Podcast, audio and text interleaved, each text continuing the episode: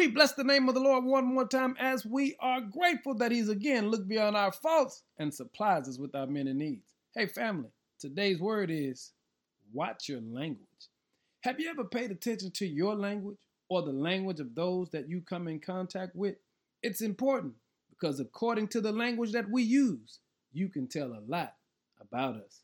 In Ephesians 4, verse 29 says, Don't use foul or abusive language let everything you say be good and helpful, so that your words will be an encouragement to those who hear them. Can I say this to you? God pays attention to our language. Are the words that we use foul and abusive, or do they become helpful to those that hear them? The Lord is paying attention. And so I want to challenge you today.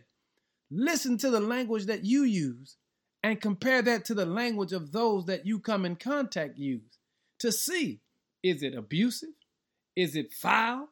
Does it bring good instead of harm? Is it an encouragement to those that hear it? Because Paul reminds the believers, you got to be mindful that God pays attention to everything. So don't use foul or abusive language.